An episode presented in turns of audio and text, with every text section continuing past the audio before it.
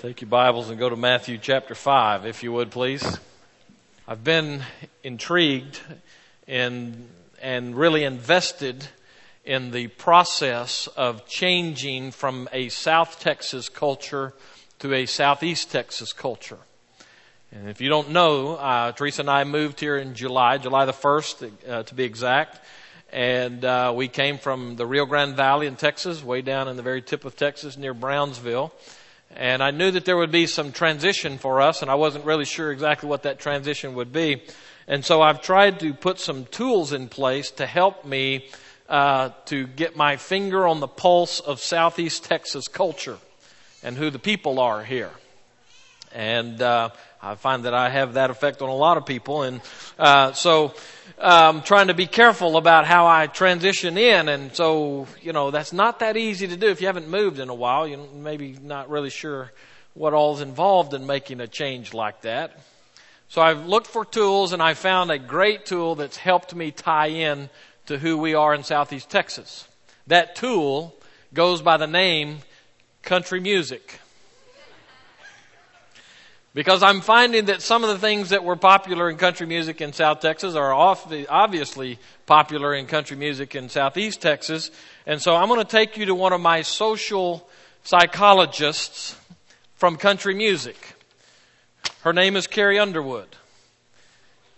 And here's what she teaches me about Southeast Texas culture. Right now, he's probably slow dancing with a bleached blonde tramp, and she's well, I won't finish that line. Right now, he's probably buying her some fruity little drink because she can't shoot whiskey. Don't act like you don't know what that means either. Right now, he's probably up behind her with a pull stick showing her how to shoot a combo. And he don't know that I dug my key into the side of his pretty little souped up four wheel drive carved my name into his leather seats. this is my favorite. I took a Louisville slugger to both headlights, slashed a hole in all four tires. Maybe next time he'll think before he cheats. Now I know some of you acting like you never heard that song before, but I know because I've driven down the road and seen some of you singing it on the Now, here's why I use that to start with.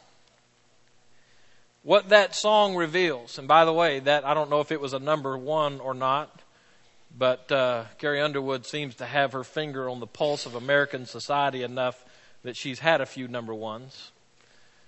What it tells us is that there is that deep part of many of us, maybe not that deep, who love the idea of revenge. You know, you don't have to be in Afghanistan to find a war zone. The fact of the matter is that anger and revenge permeates our culture today. Where do you find turmoil? Well, I find it in relationships. I find it in people's finances. I find it in their spiritual lives. I, I find the evidence of turmoil all over the place. And so the bottom line answer is where you find people, you're going to find turmoil. I find that intriguing when, as a people, the gathered people of God today, knowing that in a month's time, we're going to be singing songs that celebrate the coming of Jesus Christ, who we will refer to as Scripture does, the Prince of Peace. Why is it that so many lives, and I'm going to pull this down just a little bit to make sure that we know we're talking about ourselves here today. Why is it that so many Christian lives are marked by turmoil when Jesus himself is known as the Prince of Peace? That's a valid question. It's one of those questions we don't like to ask ourselves because it really calls us into accountability immediately. The Christians are not exempt from this turmoil stuff I'm talking about. And as a matter of fact, there's a better than average chance that many Christians are leading the way when it comes to turmoil. So when we come to our study of the Beatitudes, where Jesus says, Congratulations to those people who are marked by these conditions essentially what Jesus is doing as he introduces the Sermon on the Mount. With the Beatitudes, he's saying, when you are my follower, when you walk in the Christ way, you will be marked by these things. And then he talks, well, as we've seen the last three weeks, he talks about mercy and living in a life that is giving of mercy. And then he talks about being pure of heart, not double minded, not double hearted, not two faced, not double tongued. What you see is what you get with these people. And so now Jesus turns and he starts talking about, well, let's just read it, verse 9. Blessed are the peacemakers, for they shall be called the sons of God. Now, when uh, I want to take you back, and uh, in case you're not aware of it, on Sunday nights, we're doing Bible study at 6 o'clock over in our Family Life Center. It's interactive in the way I'm designing that because one of the things that I want to do, always want to do, is not just stand up and preach at you, but to also hand you tools that will help you in your own personal daily walk with God. So that as you go through each day, your life is vibrant and not just kind of churchy.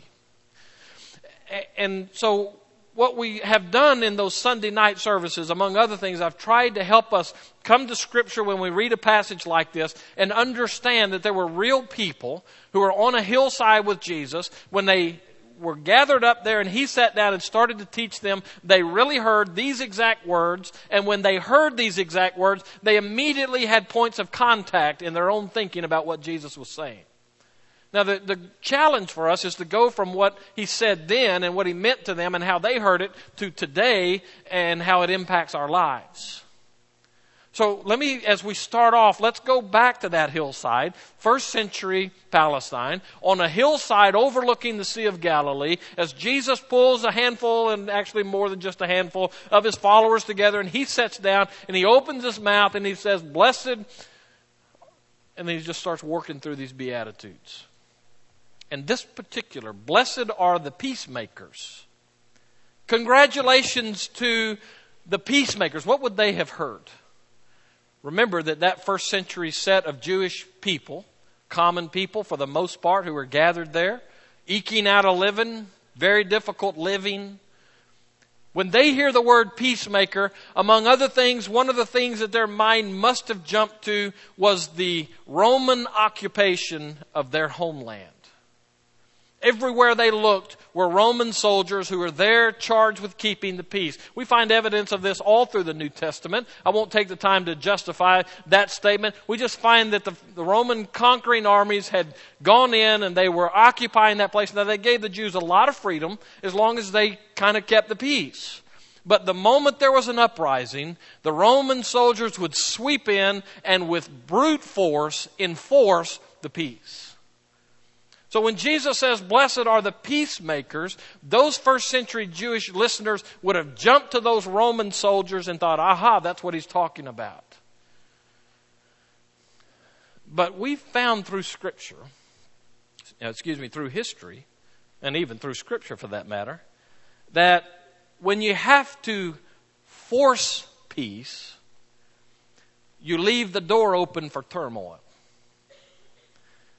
I know that from my study of church history. Before I moved here, I finished reading a biography. It was a tome. It was about this thick, and uh, it was a biography of a guy named Dietrich Bonhoeffer, a Lutheran pastor in Germany during the upswing of Hitler and the Nazis before World War II.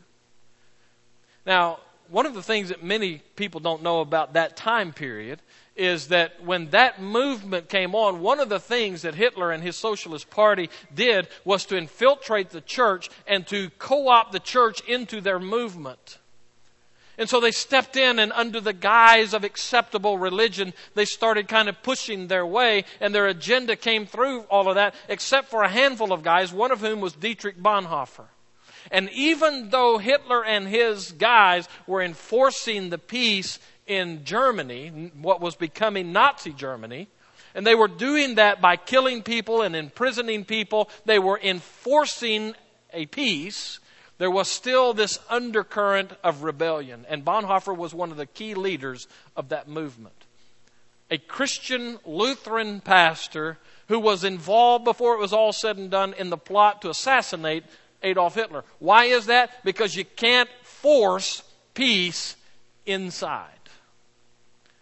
Let me stop there for just a second. The Roman soldiers, first century, a forced peace, but it wasn't peace at all. There was that group of people in that first century group called zealots. They were zealous for Jewish independence. And by AD 70, they assert their way until finally the Roman forces come in and just wipe them out. The destruction of the temple as part of that. Enforced peace is no peace at all, really. And yet, having said that, I take that and pull it right into the church of our day. And today, churches are full of people who have tried to force peace. And in their minds, they have determined that the way for us to get by here is Jesus says, Blessed are the peacemakers. Okay, I'm going to be at peace. And they use all kinds of churchianity to try to make that happen rules and regulations, internal pressures, but there is no peace. You see, for many people, maybe even in this room, certainly in rooms like this across America today, churches are full of people who look like they're at peace, but just below the surface, there is a turmoil of a Category 5 hurricane. And they can't even listen to sermons because their minds are doing battle with finances, relationships, and all kinds of things. below the surface, there is unpeace. You want a good example of that, not just in the churches, but in American society? Consider over the last 25 years the number of school shootings that America has witnessed. What makes two young men in a Colorado school make a decision that they're going to go in and systematically eliminate people? What makes a kid do that?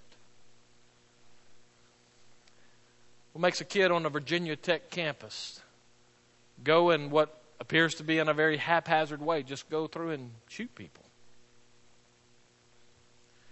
What makes people like I was sharing with a Sunday school class this morning, some of my friends from years ago pull into a parking lot and take a shotgun and put it in their mouth and pull the trigger. What makes people do that? unpeace. There is a turmoil that is killing us from the inside. Oh, yeah, we have all kinds of mechanisms for peace around us. But just because you try to force it doesn't mean you get it. Literally, this word that Jesus uses, when you translate it, can be translated as the peace doers. Peacemakers is a good translation, but it equally could be translated peace doers. Should keep that in mind as we move forward here. Those people on that hillside would have heard Jesus. Now, by the way, they weren't marked by peace either. As I said, they're trying to eke out a living. They're trying to make ends meet somehow in a society that was just hard living. So these words of Jesus, the peace doers kind of hang over them and us like a cloud and we, we hear it and it registers but it's kind of distant from our experience. And so let's take another look here. Not only would they have thought it from the roman soldiers who enforced the peace they also were jewish people and so they would have gone to their own background The word here is borrowed, if you will, it's pulled over, and it has the connotation as we look at the Old Testament translation in Greek. We find that there is a Hebrew word that also is translated with this Greek word looking backwards. It's the word that many of us will recognize. It's the word shalom. Now, we've heard that, and our tendency is to hear that word and say, well, that means peace. Many of you will know that when my, in my correspondence, if I'm writing you an email or a letter or something, usually I'll sign it at the end, Shalom, Mark. Now, I do that intentionally, not to be cute. Let, let me tell you why I use that term. Those first century Jewish listeners to Jesus would have gone to their Jewish roots, heard this word, pulled it into the shalom part of it, and said, Oh, now wait a minute. That's not an enforced peace. That's something totally different. The word shalom actually means to be complete, to be fulfilled. Peace is a byproduct of shalom, but shalom means much more than just peace. It means that all of the conditions of life are as they should be so that you can settle into life and all is good. Case in point. Let me just lay this out. Happened at my house this morning. I'm such a wonderful husband. My wife experiences shalom on a re- she's complete, everything's wonderful. Well, actually I forgot a word in there. My wife's dog is experiencing shalom. Teresa has this dog. Now, whether one of you dumped it in our neighborhood or not, I don't know. Okay, but we inherited a dog who adopted us. Okay, and, and I've told you about this dog. Now, she's named this dog. The name is Pixie.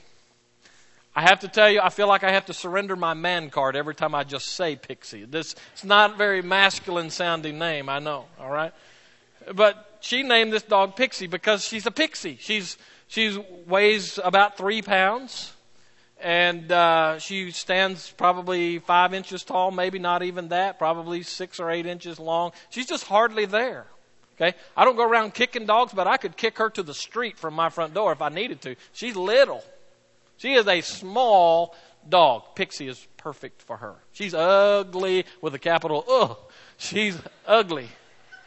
Okay? Teresa says she's so ugly she's cute. I'll leave that up to you. Okay? Cute, pixie. I don't like saying those words in the same sentence. All right. So, here's the deal with Pixie. She's been at our house since we, we'd been here about six weeks and somebody dumped her or she came running through, whatever. Uh, brought the fleas all from Walton Road all to our house. And so Teresa cleaned her up and she adopted us and, you know, we've taken her to the vet and so now the vet's driving a Lamborghini because we took her in and, uh, so, so Pixie is part of our family now. Well, this morning I woke up. Okay, by the way, one of those differences between Rio Grande Valley and Southeast Texas is cold here. Cold, all right? We've already had colder weather here this winter, fall, than we had in the winters the last two years in Edinburg, okay? It gets cold here. You didn't tell me that. You kept saying, nah, just, we don't hardly any, it's cold here, okay? We woke up this morning, I was cold. What that means is I figured out yesterday if you think it's going to be cold, you better do something with the thermostat in the evenings. Don't wait till the morning. I woke up this morning, it's cold in my house, okay? Which means when I got up and started walking outside of my room, Pixie wakes up from her. Now, see, you have to know. Teresa bought for her in Huntsville at Fair on the Square. She bought her this pocket. Okay, it's a like a little blanket that's a pocket. All right? It's about this tall, about that wide, and Pixie crawls in it on her own. And she snuggles up in the corner, gets down, and you can't even see her. Okay? You can just grab it and swing her around and whatever you want to do. Not that I've ever done that or anything like that, but if you're with the SPCA, don't bother, okay? So, Pixie's down snuggled into that little pocket thing of hers. And so when I get up, because uh, Teresa, I want to let her sleep a little bit later, I took the dog because dogs need to go outside in the morning if they're inside dogs. And so I took her, and that gets me to where I wanted to go. I put, picked her up, took her outside, put her down, in, I mean, not outside, but outside the room, into the living room, put her down, and I went to the back door. She came running out of her little bed thing because she thought I was going to feed her. Wrong. And so as I go to the door, I open the door and I say, come on, let's go outside. She took two steps towards the door, stopped and looked at it and went, ran back and got into her deal. Okay? But I wasn't born yesterday. She needs to go outside. So I reached in and I grabbed her and I opened the door and I walked outside with her.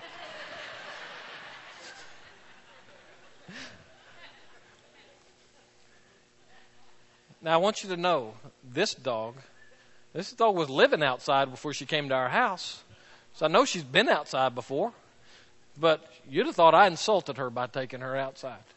She sat down, she looked at me, and that lasted about five seconds, and she hooked it, ran to the back door.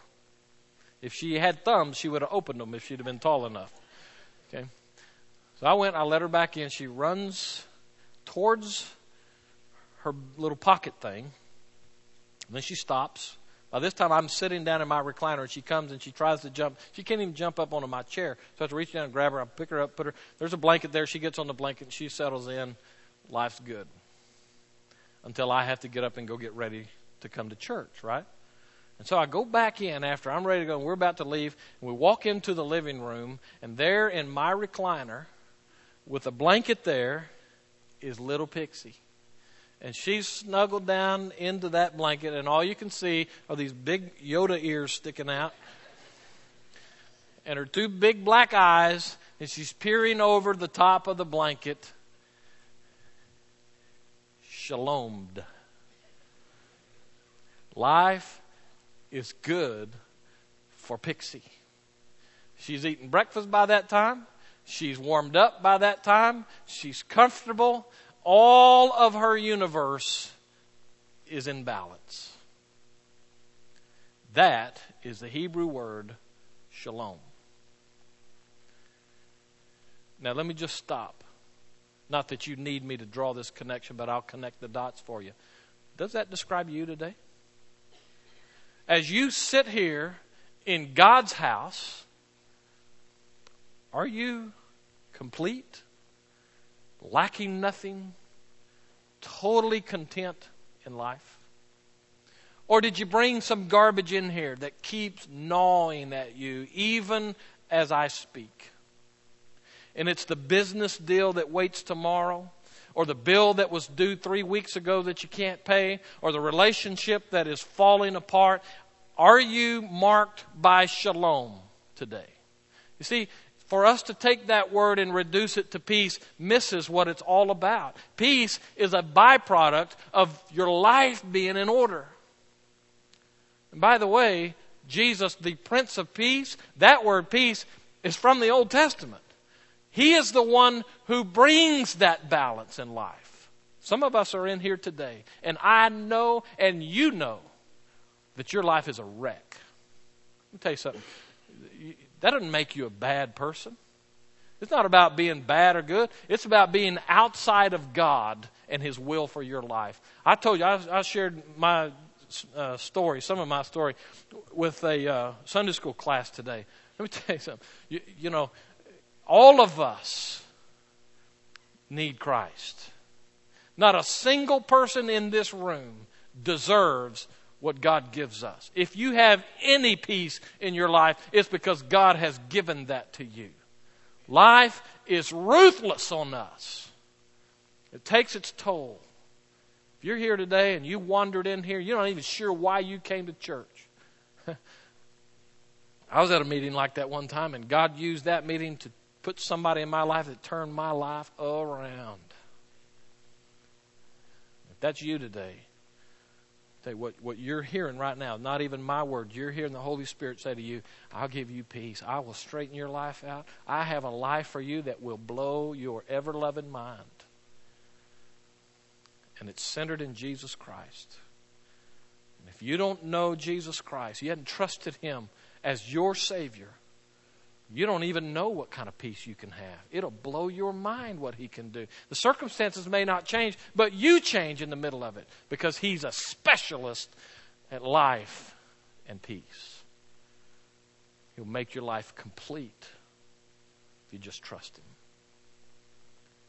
Many of us trusted Christ for our salvation years ago, but we refused to trust him for peace.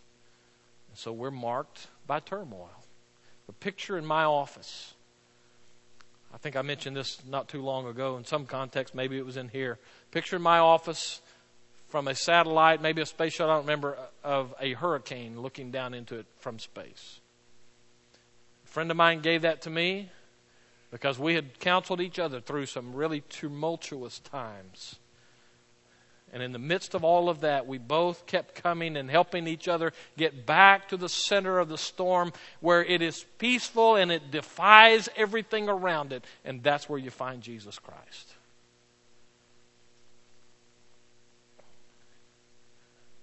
So Jesus says, Blessed are the peace doers. So many Christians lack peace. One of the characteristics of a with God life is peace. But you see, I've, I've actually not given you the whole picture of this verse. You look at it again. You see if you can figure out where I've not quite gotten to the heart of it yet. Blessed are the peacemakers, for they shall be called the sons of God. You see, what I've been doing here is I've been talking to you about your peace and whether you have it or not and how you can have it. But Jesus says, Congratulations to the ones not only who have it, that's implied in what he says, but he says, Congratulations to the ones who do peace, to the peacemakers. You see, it's not just about possessing this peace. That fits into our consumer oriented Christianity in America, our Western values of Christianity. It's got to be good for me and it's got to build me up, and that's how we sell it. But Jesus says, Blessed are you because you're a peace doer. You'll never do it or make it if you don't first have it. But be careful that you recognize that when you have it, you have a responsibility to make it.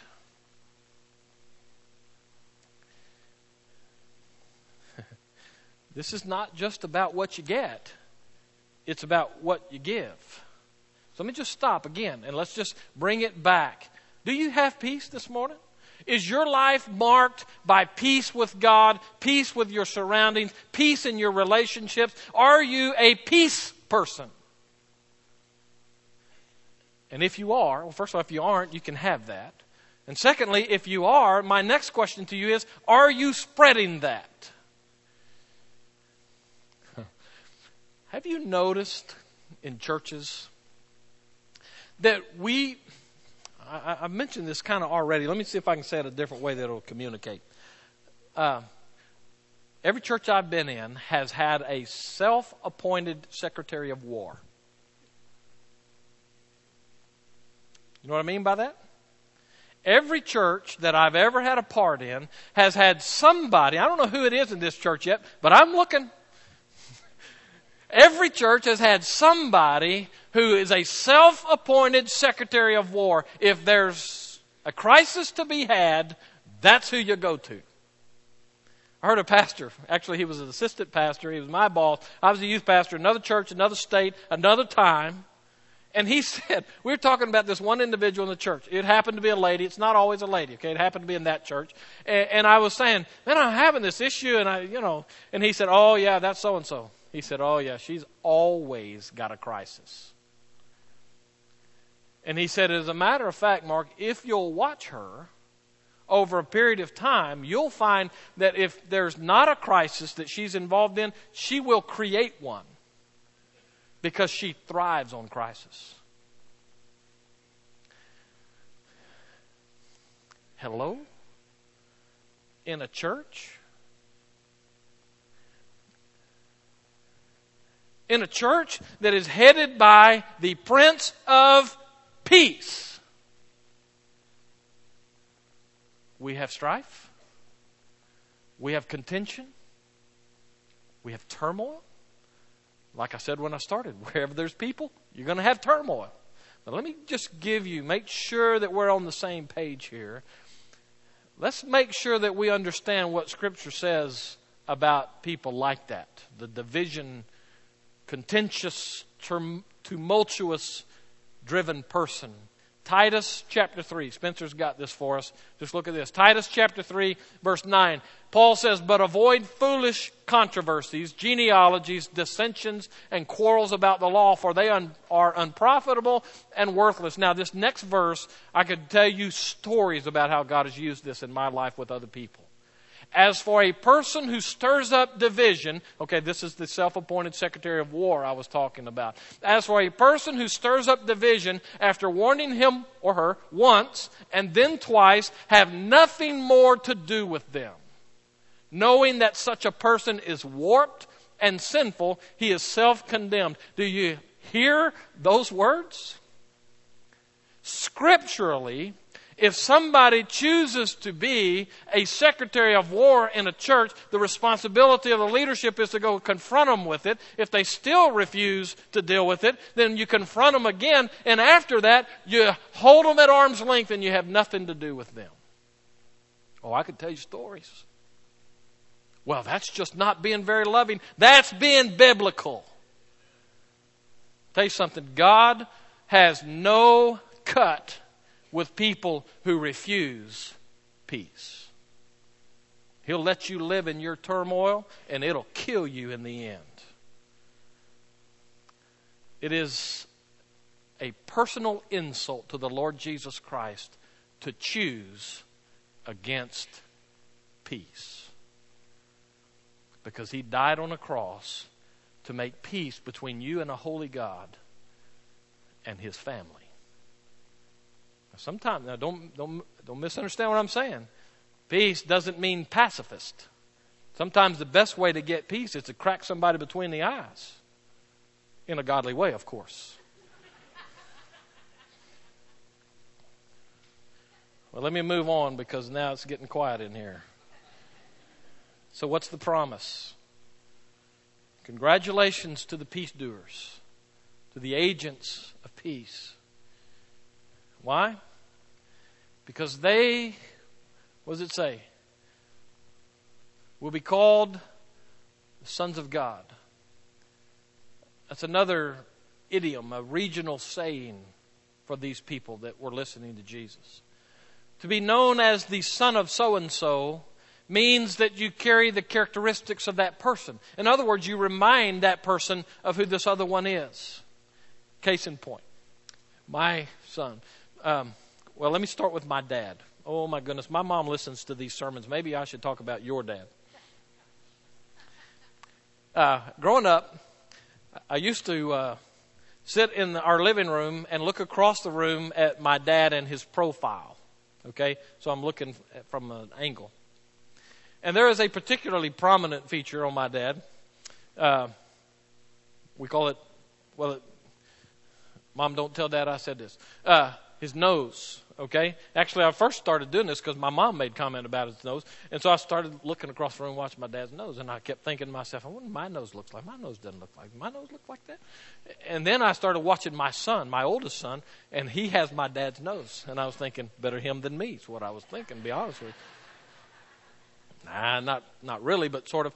And uh, so in dealing with this, I thought that boy could never claim not to be related to my dad. And about the time I got really settled in with that and comfortable that, you know, I, you know, that gene skipped the generation. My dad's name is Gene, by the way. Uh, then my wife started pointing out the fact that I have these little bitty ears. Tiny ears, she calls them. And uh, I'm not self conscious about it or anything like that. God took away all my covering for them so you can just see them. So there it is. Um, but I started looking at my kids saying, okay, which one of them gets my little bitty ears? And my point in all of that is that there are family traits that are just part of being part of the family. Okay? Some people it's their eyes, some people it's their mannerisms. People listen to me preach who knew my dad when he preached. They said, You sound just like your dad. And so my dad hits them. uh, so, congratulations to the peace doers because they will be called just like God. You see, the family trait that we carry with the Prince of Peace is that we do peace. What does that say to churches all across America who are marked by division? I like the way one scholar put this word and how it all fits together. He said, Shalom, the peace here is like a circle. It's a perfect circle. And if you're in the middle of that circle, every relationship you have is equidistant from you. And so you tie it all together. He said maybe a better way for us to get the message here is to say, Blessed are the circle makers who put people in the middle of circles and draw all things into perfect balance in their lives relationships and finances and all of those things that work us over. Congratulations to you, the peace doers. Because this world marked by violence, who takes Louisville sluggers to headlights, sees God in you. What better compliment could you ever get than for somebody to say, You remind me of Jesus Christ? Tombstones are important things. You know what I want on my tombstone? He walked with God. I don't want it today, but I want it. I want people to look at me. I want people to look at you and see your life and say, that's what God meant when He said, Christian. Are you at peace? Do you have peace? Are you a peace doer? Let's pray. Lord, this is hard stuff. Fact of the matter is, many, most, maybe all of us have adopted a lifestyle that is marked by turmoil. And Father, if that's us today, remind us just how tiring that life is. Even the best soldiers have to rest. And yet, these lives that we've created for ourselves are marked by fatigue, blood, even death. We need peace. Father, we need to pull together all of these teachings. Realize we can't create this on our own. You didn't tell us to go out and be peace doers. You said, Blessed are you when you are. We can't do that. That takes us right back to the beginning, that poor in spirit to recognize we, I, I can't do this. But I want you to do it in me. Father, my prayer is, first of all, for anybody who's here today who doesn't know you and they don't have peace with you, that right now your spirit would do a mighty work in their lives. They would respond by trusting you through Jesus Christ. Father, do a work in us that we would be marked by peace. That you can trust those people who are out in this community who are marked by trouble and turmoil. You can trust to send them to us. That we would treat them with peace. We are hurting people, Lord. I've been overwhelmed with the pain of this congregation over the last few weeks. Hard stuff. We pray that you would show yourself anew as the Prince of Peace who steps into this world of turmoil and brings life. We pray that you'd do it today. In Jesus' name.